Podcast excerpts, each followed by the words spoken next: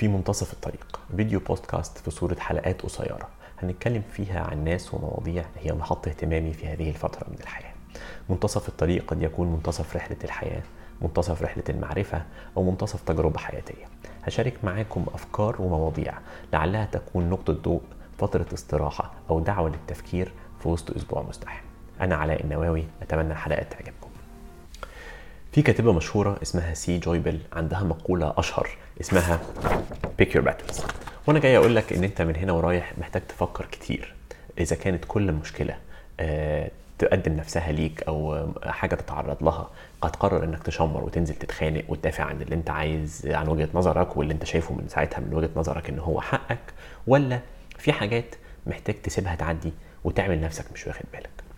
لو فكرت في آخر عشر سنين عن آه، قد إيه تعرضت لمشاكل سواء آه، عملية أو في حياتك الاجتماعية مع آه، مع شريكه حياتك مع أصدقائك مع قرايبك هتلاقي نفسك مش فاكر الحقيقة أنت كسبت كم مرة وخسرت كم مرة. ولكن اللي أكيد باقي معاك من العشر سنين دول هو الرواسب اللي مترتبة على مين كسب ومين خسر المعركة دي. فممكن يكون علاقة عمل أو ود انقطعت. آه، رواسب في في في خلال العلاقات الاجتماعية ما بقتش موجودة.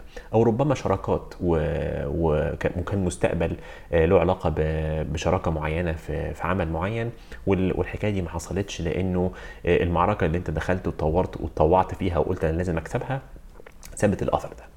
طب هو أنا المفروض الموضوع ده ليه المفروض أحسبه؟ لأنه أنت المفروض تفكر في كل مشكلة تتعرض ليها. إذا كانت المعركة دي تستاهل الضغط النفسي والتوتر والنتائج اللي هتصدر عنها ولا ما تستاهلش؟ آه، هل أنا ممكن أتغافل المرة دي وأطنش؟ آه، في سبيل إن أنا آه، أحافظ على الود ده موصول ما بيني وما بين مكان معين أنا بشتغل معاه أو ما بيني وما بين قريب أو صديق معين أنا عندي علاقة اجتماعية معاه وتاريخ وود ومحبة. ولا أنا النهارده لازم أطلع أنا الكسبان وأطلع أنا اللي صح ومفيش أي سبيل تاني غير كده. لو فكرت في الموضوع ده آه، بشكل مختلف هتلاقي إنه مش كل المعارك تستاهل الثمن اللي أنت هتدفعه فيها. طب هل أنا المفروض أطنش وأنسى كل معركة أنا بعملها وكل ما تظهر لي مشكلة أسيبها وأمشي؟ لا ده كده بقى اسمه سلبية وتكاسل. أنت المفروض تنقي وتركز في الحاجات والمعارك اللي أنت هتطلع منها كسبان أكتر منها خسران. والخسارة والمكسب هنا مش فلوس. الخسارة والمكسب هنا ممكن تكون إنك وقفت آه، قصاد حاجة غلط كانت هتحصل فدافعت عن وجهة نظرك لأن وجهة نظرك هي اللي كانت صح وتسببت مثلا في آه، حاجة كويسة حصلت لمجموعة من الناس.